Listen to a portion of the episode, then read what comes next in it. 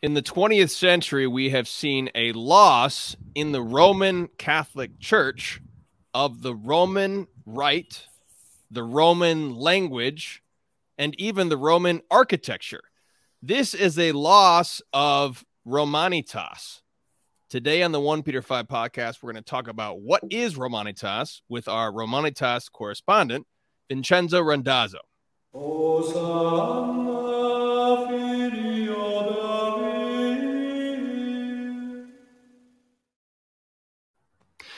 Jesus is King. Welcome to the 1 Peter 5 podcast, rebuilding Christendom, restoring Catholic culture and tradition. I'm Timothy Flanders, editor in chief of 1 Peter 5, and I'm joined today by my friend and brother, Vincenzo Randazzo. How you doing, Fratello? Ben, doing great. Timothy, thanks for having me on. It's real joy. Uh, it just, I just feel great.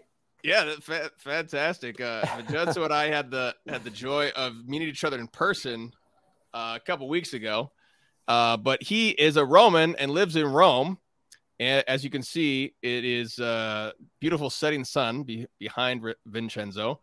And uh, whereas it's around uh, midday over here in the great state of Michigan. Uh, so today we're going to talk about Romanitas, and this is a this is something that we've begun to cover at 1 Peter 5. Vincenzo has a number of great videos that he has produced from Rome, as well as articles.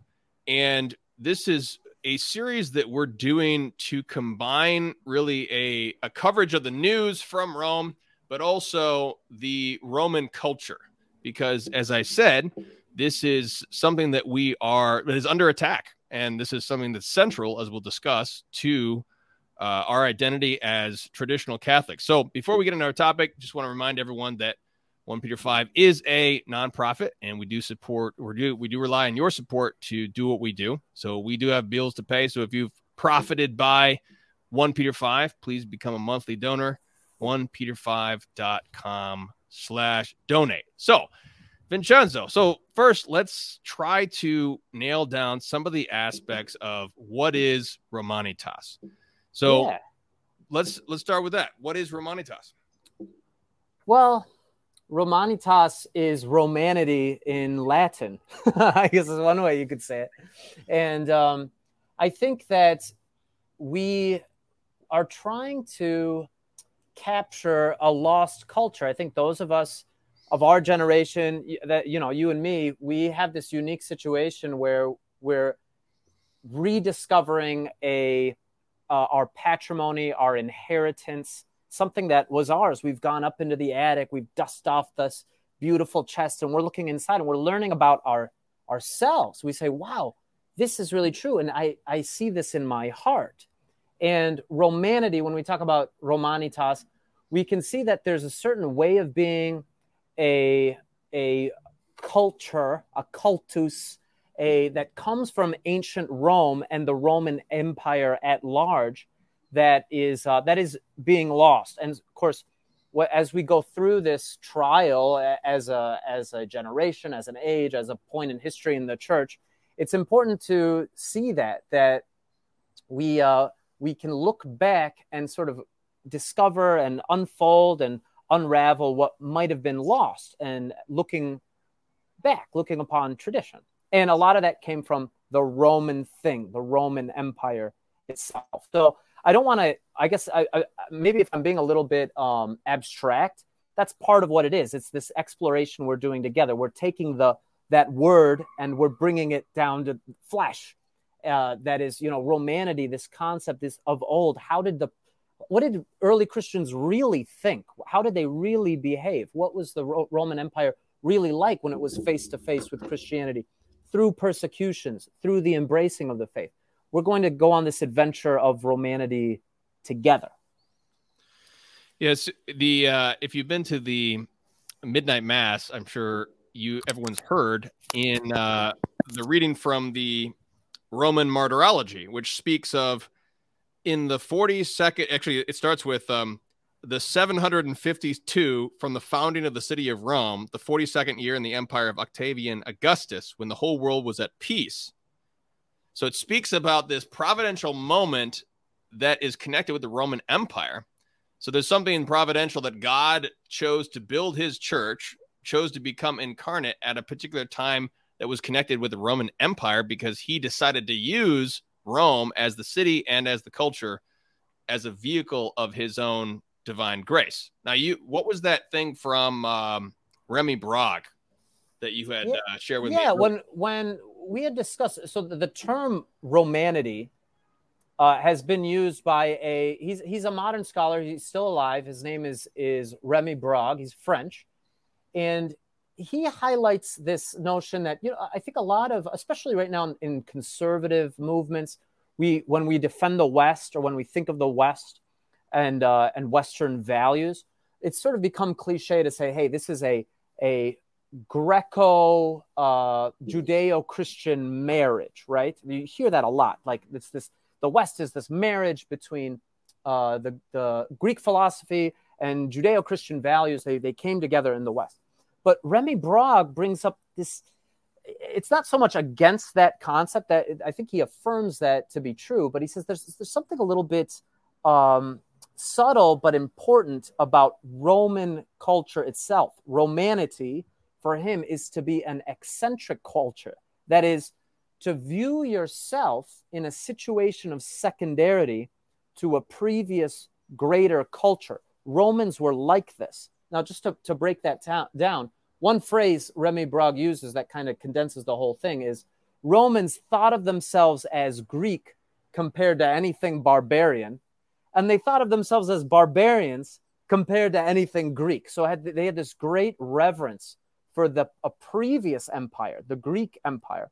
And of course, they had reverence for other previous empires too. You could see that in the architecture of Rome. They they have obelisks from uh, from the uh, from the Egyptian empire. They had this notion that they were on the shoulder of giants, you know, and that subtlety in romanity is is an important piece of what it is how we are in the West. We're often viewing ourselves in a situation of secondarity from some sort of previous greater culture. And we say greater because we think of it as greater. Like when you think of the French Revolution, right? That this what was Western or Roman about them is they said, "Hey, we want to hearken back to some kind of pre-Christian pagan ideal, right? We want to bring that back because that was actually great." And we see it today too. There's there's this sense of it's this kind of a, a um, inferiority complex to what it was like to be uh, you know indigenous americans or indigenous in in south america or and we need to bring that back. We need to that attitude was something the something the romans had and it sort of it collided with something that was actually uh, right about christianity. And and that's where for Rémi Brague that brought about a new beautiful culture in the west christian culture yeah, it's it's the a perfect marriage already being arranged by God's providence because He created Israel to be this particular, this very particularity, the, really the exact opposite of that attitude. But Rome becomes sort of this principle of receiving the divine culture created by God in Israel. But in particular, as you just said, the the the Greek culture is what already sort of is married to the Roman culture before the Mosaic even comes in. And I want to read from um, a, a, passage from Virgil's Aeneid, which nice. expresses this perfectly. Um, which is when Aeneas goes to the underworld and he's talking to his father. This is in book six. And he speaks of the Greeks like this He says, Others, no doubt, hammer out bronze and they draw living faces out of stone. They plead cases better and they chart the rising of every star in the sky. And so they're speaking about the the beauty of Greek culture, the architecture, the the the philosophy. But he says, "Your mission, Roman, is to rule the world. These will be your arts: to establish peace, to spare the humbled, and to conquer the proud." And so this is the Roman genius is to collect the greatness of Greece and to uh, administer it and and and systematize it. Now, this let me read this other quote here. This is from Emanuelovich Poznov. This is a Russian Catholic 20th century historian. He says this, page 210. This is this is from the book The History of the Church until the Great Schism of 1054.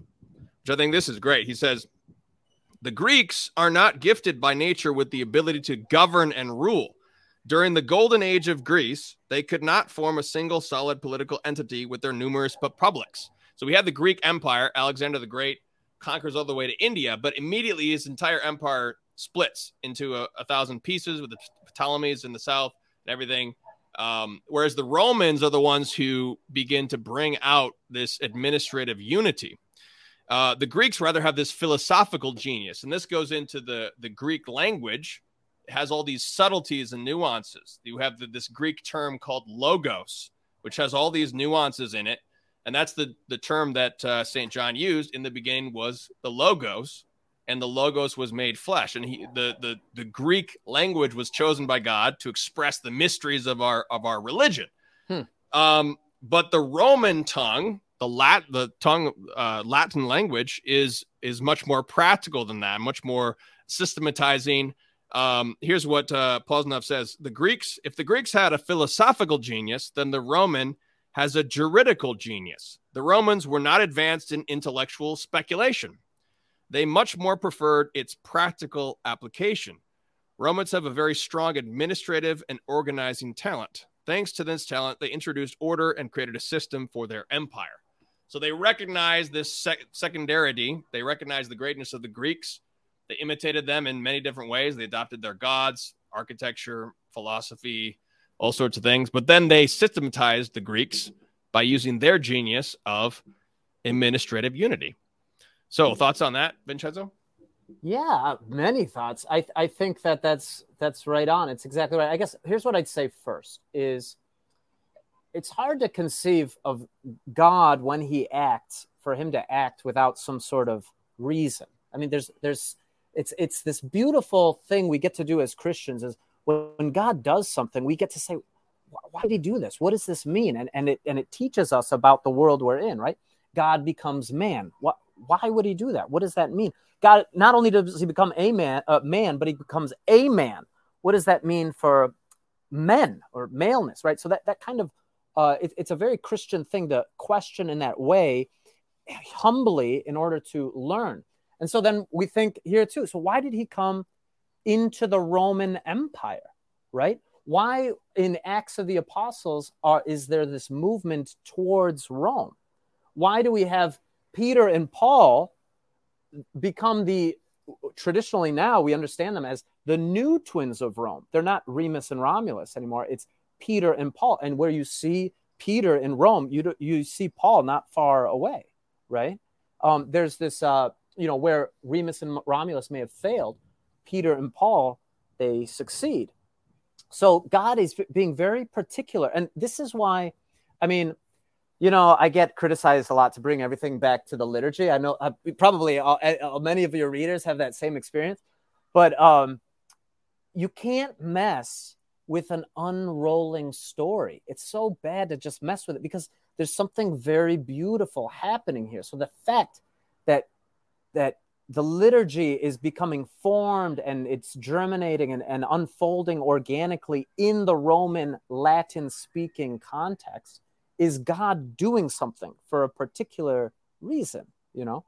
It's uh it's it's it's awesome. it's so awesome. And so I guess uh, to, to bring it back around is why Rome? Why? Why Rome? And what's the relevance of Rome? In a world where location and physicality is less and less important, those of us who love tradition, all the more do we need to ask the question what's important about this place for Christianity itself?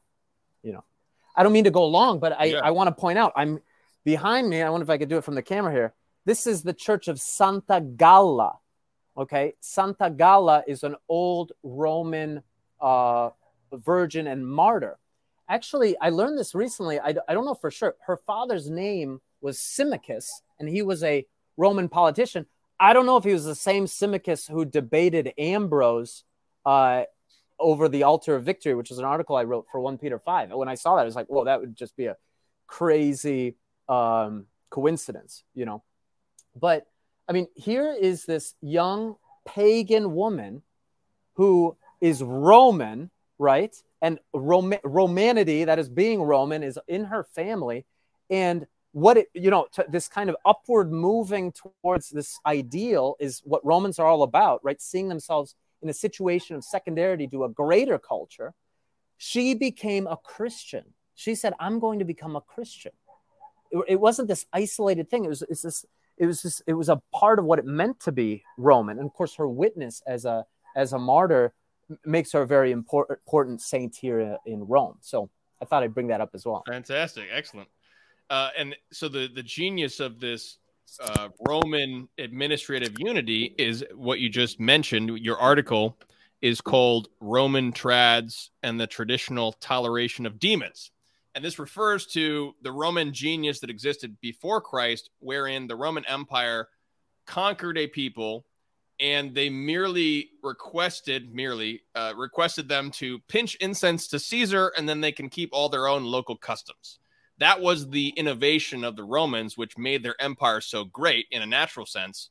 It's because they could they could minister administer all these different peoples across the Mediterranean uh, Sea and, they could keep their local customs. Now, this gets baptized. This whole concept is baptized by the Roman Catholic Church, so that now the Holy See in Rome, operating with Romanitas, can then administer all of these local churches across the whole world and let them keep their local customs while only preserving what is essential, namely the confession of the faith, the uh, Orthodox confession of the faith, but we see, I think, with the suppression of the Latin Mass, we really see a loss of Romanity, not only in the fact that, you know, we lose the Latin tongue and the Roman rite itself, but only, even in the whole approach, the idea that you should uh, suppress that and that there needs to be a rigid uniformity. You can't you can't tolerate the local customs. That would be a loss of this Romanitas idea. Romanitas would actually dictate that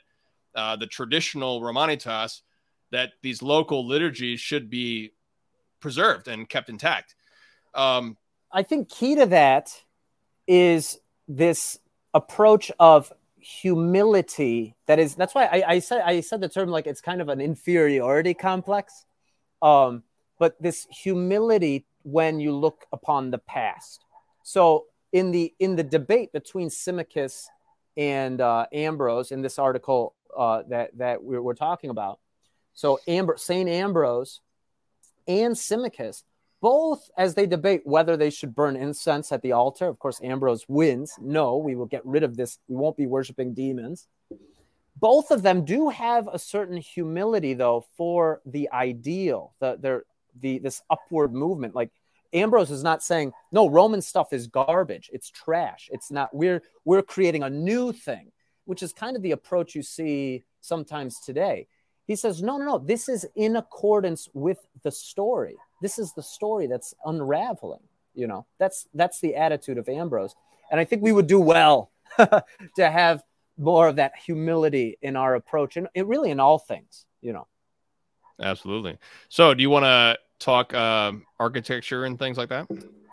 Yeah, I mean, I think you, you, when you talk about administrative, uh, the administrative, it's interesting. Okay, so God choosing in this aspect, he's choosing the Ro- Romans and Rome. I, I, I, I qualify in that way because God does choose peoples at different times in different places, and they they get to wear that um, that selection. I guess I could say from God is it's a it's a point of pride. It's not a hierarchy. I'm not pitting Romans or Romanness, Romanity against anything else. It's just it's an interesting thing to uh, to look at. And the Romans themselves, in terms of them being good administrators, they were good at building stuff and moving stuff. And that's kind of it's interesting that he chose that sort of people. So I mean, you think of like where the Forum, the Roman Forum is, like where the Colosseum is. All of that was a very swampy area, even with there being a lake in a certain area. The the Romans were able to to move the world, move the land, such that they could drain the swamp. a different context from what it's used today.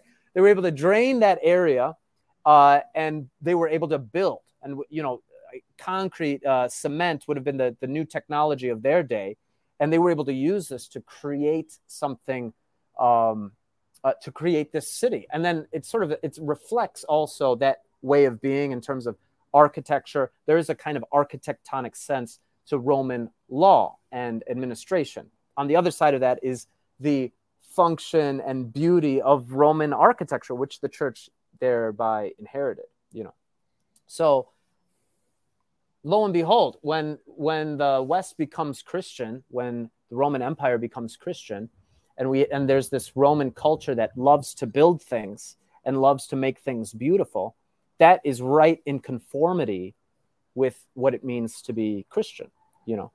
And I'm right here with this, uh, pointing back to Santa Galla behind me. This is actually a Roman basilica style church. I almost want to risk lifting my uh, camera here. Maybe I could do it. It's not so bad. So it's you can see the church there.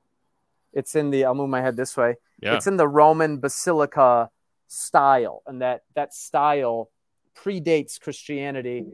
Roman basilicas would have been a uh, a place a kind of a common place, not particularly a religious place, but a common place where people could come and discuss, and maybe there'd be assemblies and whatnot. But that became the place that uh, where Christian worship happened, and there was also a kind of marrying it with the temple in Jerusalem, right? So there's that bringing those two together with a high altar and a um, and a separation between the altar and the people, so that all of that takes form in uh, in the architecture, the art and architecture of uh, of Rome, and it's beautiful to see that story unfold over time, and see artists sort of work with humility, looking on the past as art becomes different and changes and matures, just like the liturgy, just like the human person, just like the doctrine of the faith, uh, all the way until now.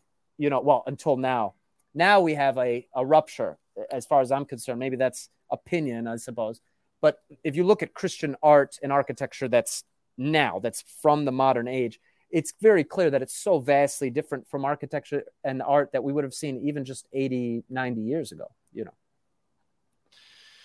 Yeah, there's definitely a, a rupture with the past. There's also a, just a rupture with nature itself because there's a loss of any sort of realism to the the, the modern art which is seems very violent towards representation of nature uh, because it's it's representing it in in a in an ugly way. Um, and the forms of architecture are just violent to violent to the spirit. It's uh, yeah. not something that that resonates an eternal logos. It's something that resonates an internal chaos. Well, let me let me sort of bring this uh, bring this down practically uh, in a certain way. I'll I, and we can bring up some images here to, to give some context. But you know, as with with the d- development of doctrine, that unfolding, that organic development that we're all very familiar with, that we love about the church and her teaching and her tradition, that slow growing like an oak. In terms of, of art and architecture, you know, one might wonder well, what sort of changes and dramatic changes do we see over the centuries? Initially, for example, you don't see the crucifix much because the, at the time, many, many people were still being crucified, you know, in, in the early church. This was a huge scandal to show the cross, right?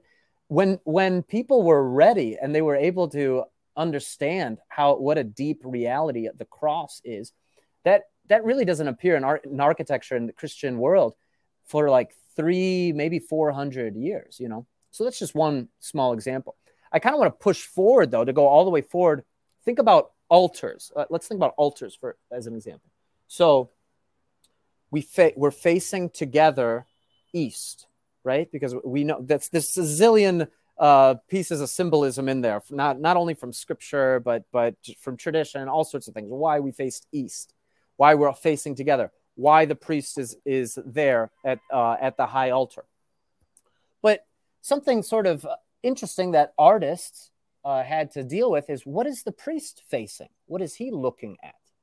And so I thought I would bring up to juxtapose two altar pieces that we could look at together. One's from Caravaggio, and one is from Michelangelo. Uh, Michelangelo is before Caravaggio in time, and they're both kind of, um, I'd say, they they they have this spirit, I would say, of humility, looking on the past, while still while still seeing how the story is unfolding in their own way. And you might call that kind of like testing the boundaries, but in a humble way, not doing anything dramatic like we might see today with the stripping of churches and, and whatnot. So perhaps I can share. Um, let's start with the Michelangelo just because he's before in time. Is that fair? Yeah, go ahead. Okay, cool.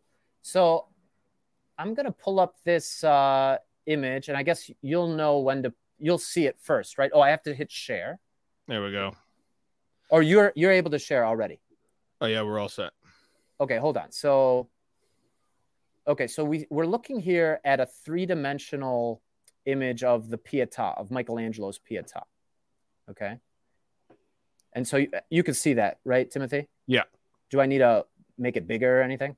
Like, uh, you could probably make. Yeah, there we go. Yeah, that's best. Go. Okay, excellent. Okay, so you know, this is uh modern technology taking a look at this. The lighting is a little bit odd. It, it kind of has a Mary a little bit dark, but we, we can really recognize in this uh, in this sculpture by Michelangelo.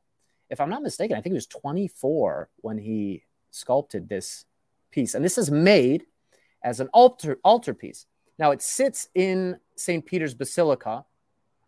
Right as you as you walk into St. Peter's Basilica, if you're facing the high altar, it's off on a side altar on the right and there's a you know a huge plexiglass piece in front of it because there was I think there was a couple attacks on it. One for sure, uh, some crazy woman had gone and attacked it with a hammer. So you know you're not able to come very close to it. But my point is here is Michelangelo built this as a piece that a priest would stare at on the high altar. Okay, so he understood that he was building a piece that fits into a liturgical context, and that's not a small deal to a Catholic artist. That's a very big deal. That's a huge deal. You know, I'm building something w- that will be present at the greatest miracle we can think of that is the consecration of the Eucharist. So this is in the mind of the artist who's commissioned with an altar with a with a, an altar piece. Now, what I want to say is so if you can imagine being a priest, you would be staring uh, man, it's kind of hard to move for some reason, but I'll, I'll get it. I'll figure this out. So you'd be staring sort of up at it. I wonder if I pull on this side, sort of like uh, or maybe if I pull up on uh, this way. Oh, over here a little bit. Okay, so you would be staring up at it. It wouldn't be exactly like this, but I'm unable to move it in the way I want. But you'd be staring up, okay?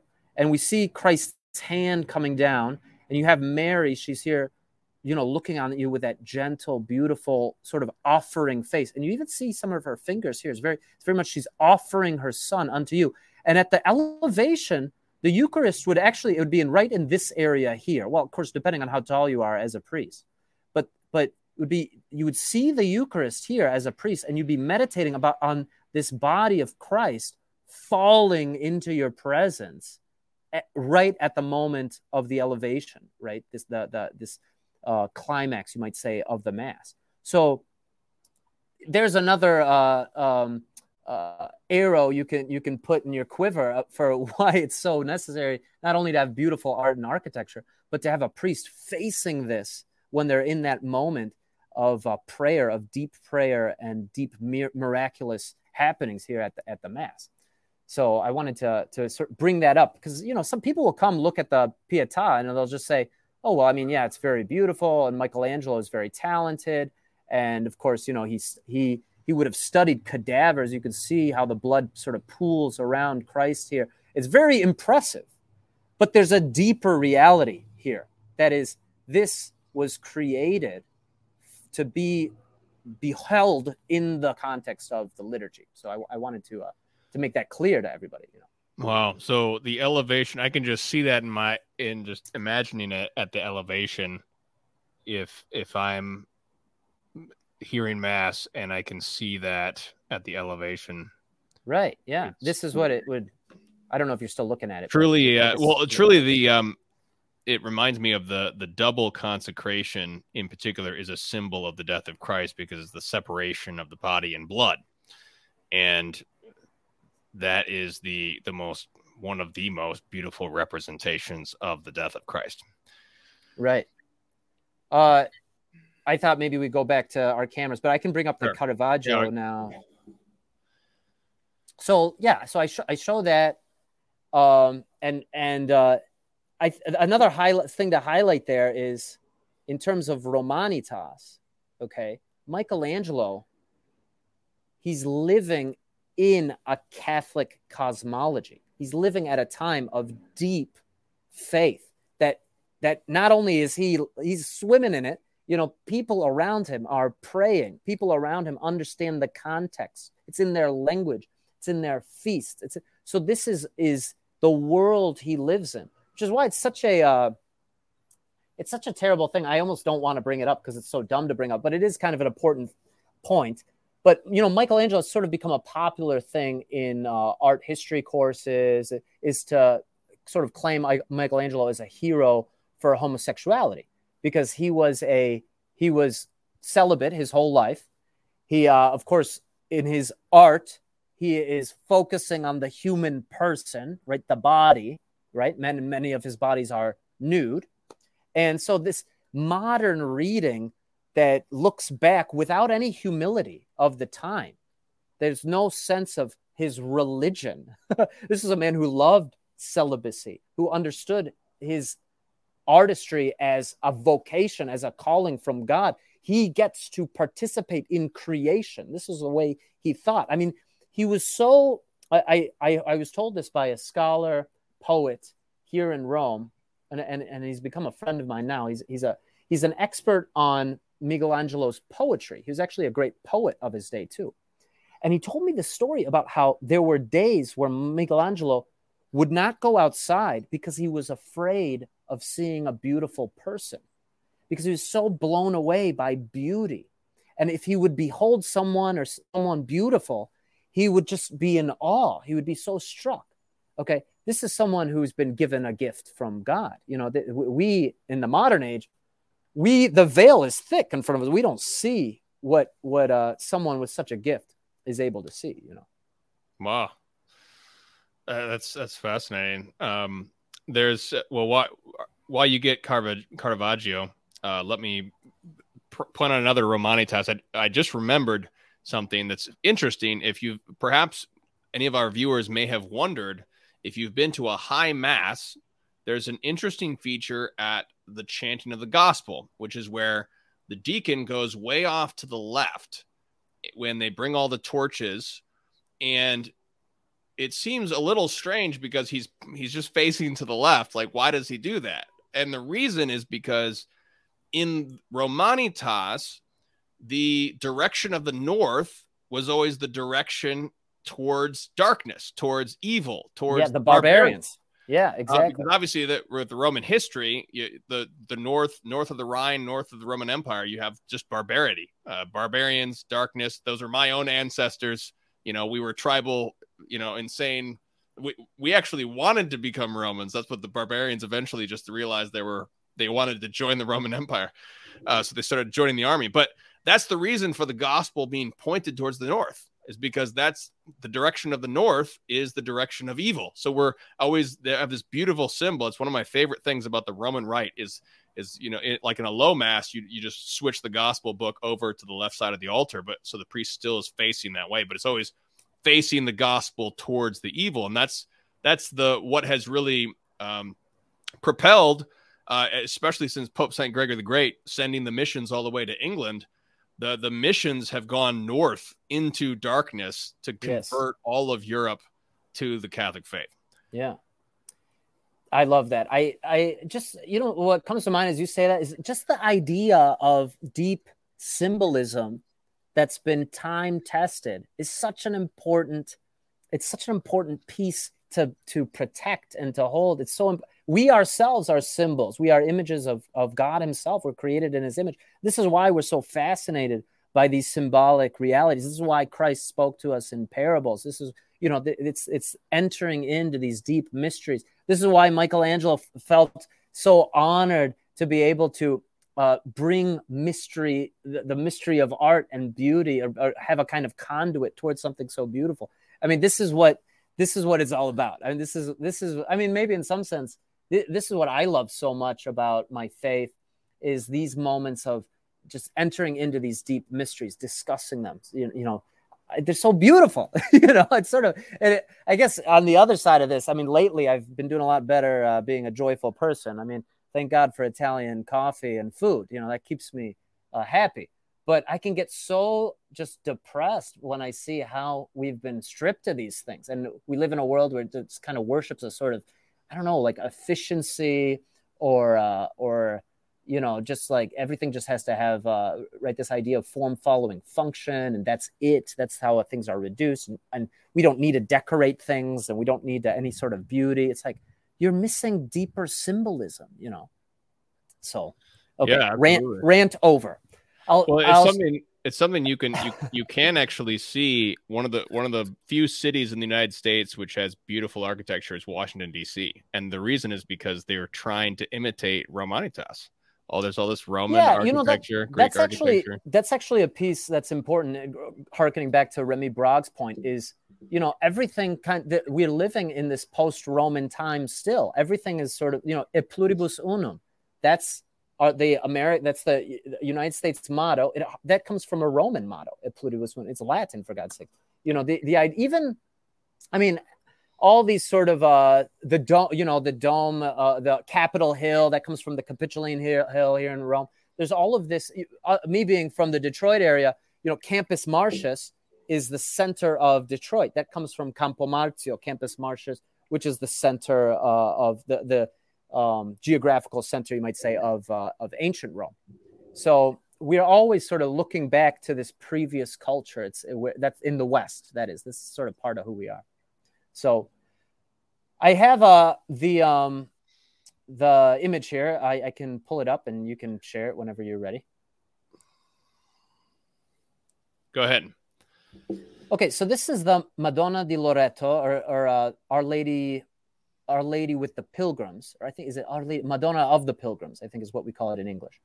And um, this is is this altarpiece was created by Caravaggio, and this this I'm pulling this up to show you a kind of example of how an artist might push the boundaries and see where this story that God is uh, unfolding, see where it's going. Now, this was a very scandalous image for its time. The Virgin Mary is she's barefoot here. You see.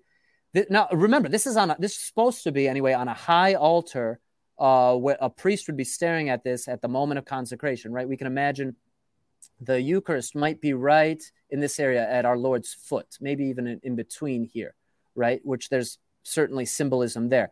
Again, artists are thinking of this as they're creating this uh, th- these paintings, these um, these altar pieces, they're thinking, you know, where is the Eucharist going to be in this image? You know, they're, they're they have that intentionality as they paint this. So, right, Caravaggio, famous for chiaroscuro, there's this lightness here on the Virgin Mary and Child, and then there's this sort there's this darkness, and they're playing off each other. And you have the pilgrims here. Look at these disgusting, dirty feet down here, right? It's like, why would you? The people thought, why would you put this on a high altar, right? Caravaggio was fascinated by the incarnation, especially this aspect of how dirty and gross life can be. I mean, Caravaggio himself, he was not a very uh, a man of high uh, esteem, should I say? I mean, he was he was convicted of murder. He was banished at one point. I mean, this guy was a brawler. He would get into fights. I mean, this was someone who had a very troubled life. So he had this kind of this fascination in his faith of why would God become a man. Like that's so this was so crazy to him. We're so dirty and filthy. And and he had this sense even back then about how how Christ, God becoming man, the Virgin Mary, the, their their family life, it would have been very uh, difficult and dirty, and there would have been bare feet. There would have been, you know, uh, you know, chunky babiness. Like there, there was this sort of like, uh, I mean, what's in, incredible about Caravaggio is as we look at this, we can see he does this with such humility, with such reverence. This was not, no one could do what he was doing. This was unprecedented, this idea of having dirty peasants, barefoot Virgin Mary. This was a new thing, but he felt justified in doing this because it is, in fact, the reality of the incarnation. And God comes for the poor, He comes to heal the sick. This is so this is what we see in this. And of course, we know time testing these things. We know now looking back that Caravaggio got it exactly right. He's He's not trying something. He's not. He's building off the past, right? He's not doing something totally crazy. There's a continuity here, but he is bringing in and pushing the boundaries, seeing where this story is going. So, uh, so this is an incredible image on the altar of uh, what I would say an image of the of incarnational artistry, God becoming man and being in touch with a sort of dirtier side of of life. This is us. This is us, really. When you think about it, we are dirty beggars before Christ and Mary. You know, so beautiful. I love that. Um, and th- this um, brings us into the Baroque period. Um, you, there we go. Oh yeah. So, um, because Caravaggio is more of a Baroque artist, uh, but the Baroque civilization, the the Christendom that continues out of the Council of Trent, continues that same Romanitas because it takes this sort of rebirth of paganism, comes out of the Renaissance, which helps to create a greater realism in art and then it Christianizes that. It sort of re-Christianizes pagan Rome again, and creates the Baroque civilization. That's and one of its characteristics I know is is an, an intense contrast of light and darkness, as you, as you uh, one could see in that. Yeah, that's that's that's one. That's this is what's so cool about you know this is what's so cool about art. And like, look, at a time where people want to be where where there is where uh, we'll, we'll, we'll use I'll use the word relativism where you can kind of make your own truth and anything can be true and everything is abstract and whatever. I think what whereas beauty itself is we can say beauty is objective.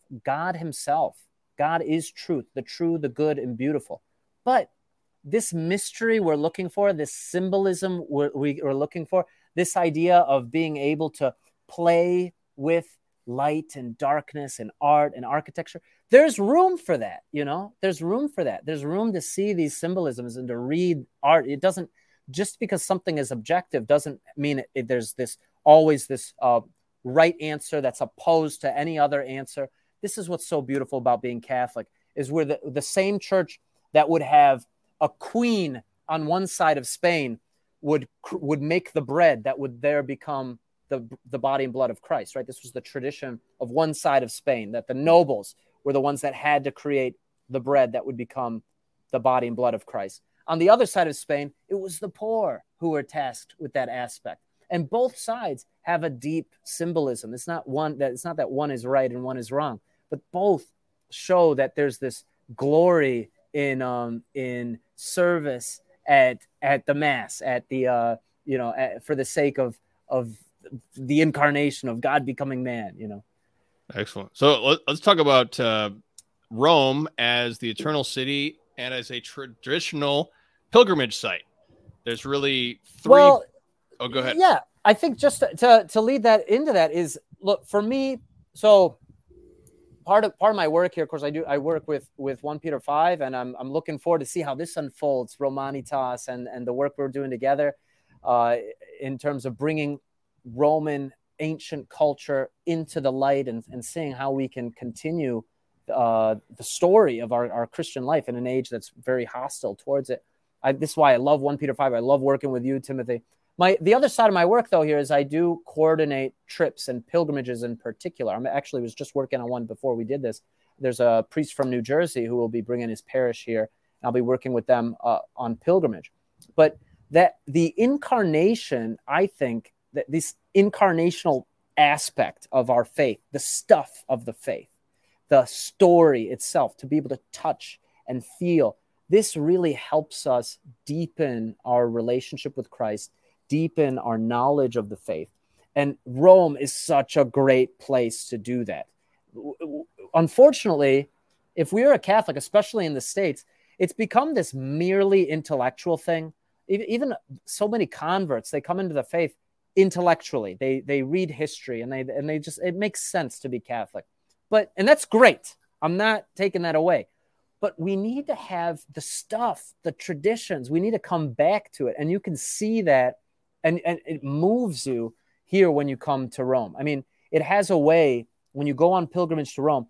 If maybe you're more of a um, you you might struggle with a kind of scrupulosity in your faith, Rome is a place where you're going to have to kick back and drink some wine and hang out and and and uh, and you'll check your scrupulosity. If you're someone who's a little more wild, maybe you you do well to be a little more scrupulous. Rome is a place where you're going to be on your knees as you climb the Santa Scala, the stairs from from Pontius Pilate's praetorium were brought from Jerusalem here to Rome by Saint Helena.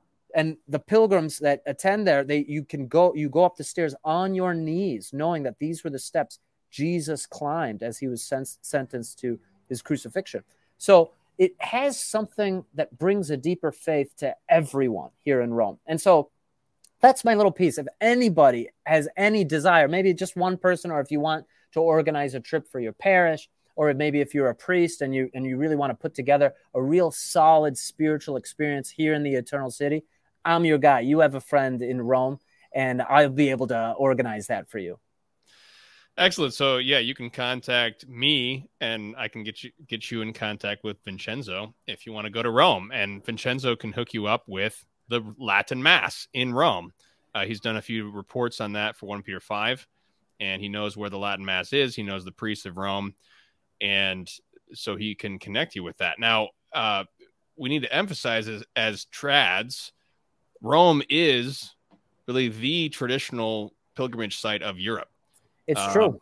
Yeah. Bigger than Compostela, uh, the Camino, bigger than Jerusalem, really, because Jerusalem's too far away for most of our forefathers to go to. Yeah, I mean, and, this is uh, this is part of the reason. Forgive me for interrupting, but this is part of the reason why Helena brought so many artifacts to Rome because it's so hard to get or uh, from Jerusalem to Rome because it's so hard for so many to get to the Holy Land that there there's so many sites from the Holy Land that were brought here not the least of which is the the pillar of the scourging, for example, is here. The true cross, the you know, the the bones of the apostles are here, of course. So so it's a great place to to go on pilgrimage.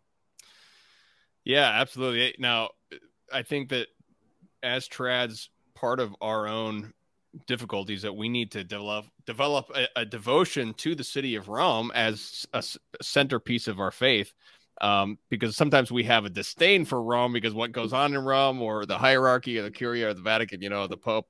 Um, and I think of um, there's a story in the Decameron where um, there is a Christian and a Jew talking, and Christian's trying to convert the Jew, and uh, says De- Decameron's Jew Abraham, and so uh, the Jew the Jew says, "Well, I'm going to go on a pilgrimage to Rome and see what it's all about." And the Christian's like, "Well, wait, wait, don't go to Rome it's terrible there. It's they're all you know awful Christians there. And the but Jew says, No, I gotta go to Rome. So the Jew goes to Rome and then he says, uh comes back when he's he's like, I'm definitely gonna become a Christian now because I saw uh saw how the church is run, uh, and there's no way that it could continue to exist unless God was in charge of it. So um, this is the opposite experience of Martin it's Luther and his pilgrimage to Rome. Um, but uh, we need we need to look past the fact that the you know there's difficult there's evil men in the church there's corruption and whatnot. God is present even bringing good out of evil. And he's present in you can see him in the city of rome in these great monuments of our forefathers. And you can catch some of the spirit of our forefathers who left these monuments and uh, sweat uh, blood died and passed them down to us and that's what we're fighting for in the Latin Mass, but also the whole of our heritage, which is so beautifully and manifestly contained in the city of Rome. Excellent. Well, any final thoughts, Vincenzo? Agree with you more. I mean, Rome is Rome. It, yeah. Oh, I'm just. Can you hear me? All right. There was a lapse there. Yeah, I can hear you. Yeah, go ahead. Okay, excellent in terms of pilgrimage to Rome, Rome is, I mean, there's there's a history in its being a city built through through over the ages as a city for pilgrimage. And it's you, you know, sure there is a lot of and Martin Luther witnessed it as well. There's a lot of things we can be scandalized uh, uh, from. This is why it's important to have a good guide. This is why it's important to have a good uh, faithful guides. You know, I even mentioned earlier this whole like notion of this. Uh, what do they call that? Like a, a kind of um, retelling of history with respect to Michelangelo, right? You want someone who understands who Michelangelo is to be your guide, and I can I can help good Catholics be connected with good, faithful guides who can help their pilgrimage experience be a de- deepening of the faith, you know. And then also the, these no this this piece of Rome that's very scandalous, the kind of Judas side of Rome, or uh, maybe better said, the Brutus side of Rome, right? This kind of betraying side of Rome. It's it is important, I think, for Catholics to see. It's it's uh, Christ was was not naive. He he did not, not sin. He was not naive, and it's important for us to be innocent as doves. But we're we're supposed to up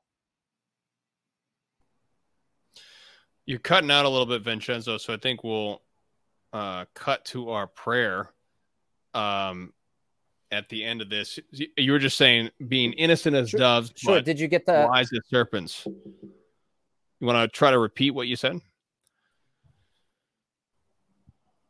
I think we're losing our That's connection right. a little bit. Sure. End. Yeah. That. Okay. Here, let's let's pray our prayer. So so be sure to uh, like and subscribe this video. Please share it. And if you want to go on a traditional Catholic pilgrimage to Rome with the Latin Mass in Rome, contact us. Uh, you can also follow Vincenzo on Instagram and Twitter. He's at Instagrandazo. Uh, you can just let's see. It's uh, Insta. Can you, can you hear me now? Oh yeah, I can hear you now. Okay, yeah, you can follow me at Traditional Catholic Pilgrimage or Instagrandazo, either one. Traditional Catholic Pilgrimage might be easier for people to remember. At okay, Traditional sure. Catholic Pilgrimage. Traditional and, uh, Catholic pilgrimage. And if you can, I don't know if you can. uh So you can hear me now. Just to finish that point, I was just trying to say that it's important for Catholics to be like Christ. That is, to not be sinful, but uh, but to not that is not engaged in sin. But we're also supposed to not be naive. And when you when you're in Rome and you see that betraying side, that Brutus side of Rome, uh, you're able to to there's there's kind of something symbolic there. Is we will not be a part of this. So we will we will be uh, a part of the saints of Rome, the martyrdoms of Rome. This is the and and we will engage that. You know, you'll be in the Colosseum as we tell a story of someone like um, saying uh, Ignatius of Antioch, who was killed by lions in the Colosseum. So highly, highly would advise. Obviously, I'm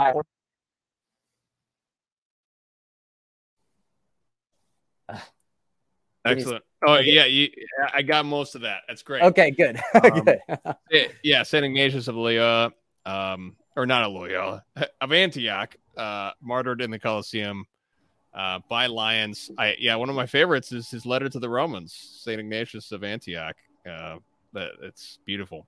Excellent. Well, let's uh, thank you so much, Vin- Vincenzo. Let's pray an Ave uh, to finish this out. So we've got our um, Russian Catholic icon of Fatima, and we'll offer up an Ave, asking our Lord to make us worthy of to be Roman Catholics and to carry this great heritage that we have forward to our children. In nomine Patris et Filii et Spiritus Sancti. Amen. Ave Maria, gratia plena, Dominus tecum, benedicta tu in mulieribus, et benedictus fructus ventris tui, Iesus. Sancta Maria, Mater Dei, ora pro nobis peccatoribus, nunc et in hora mortis nostrae. Amen. Our Lady of Fatima, pray for Pray us. for us. Blessed Emperor Karl, Pray for us. Saint Maximilian Kolbe. Pray for us. Nomine Patris et Filii Spiritus Sancti. Amen.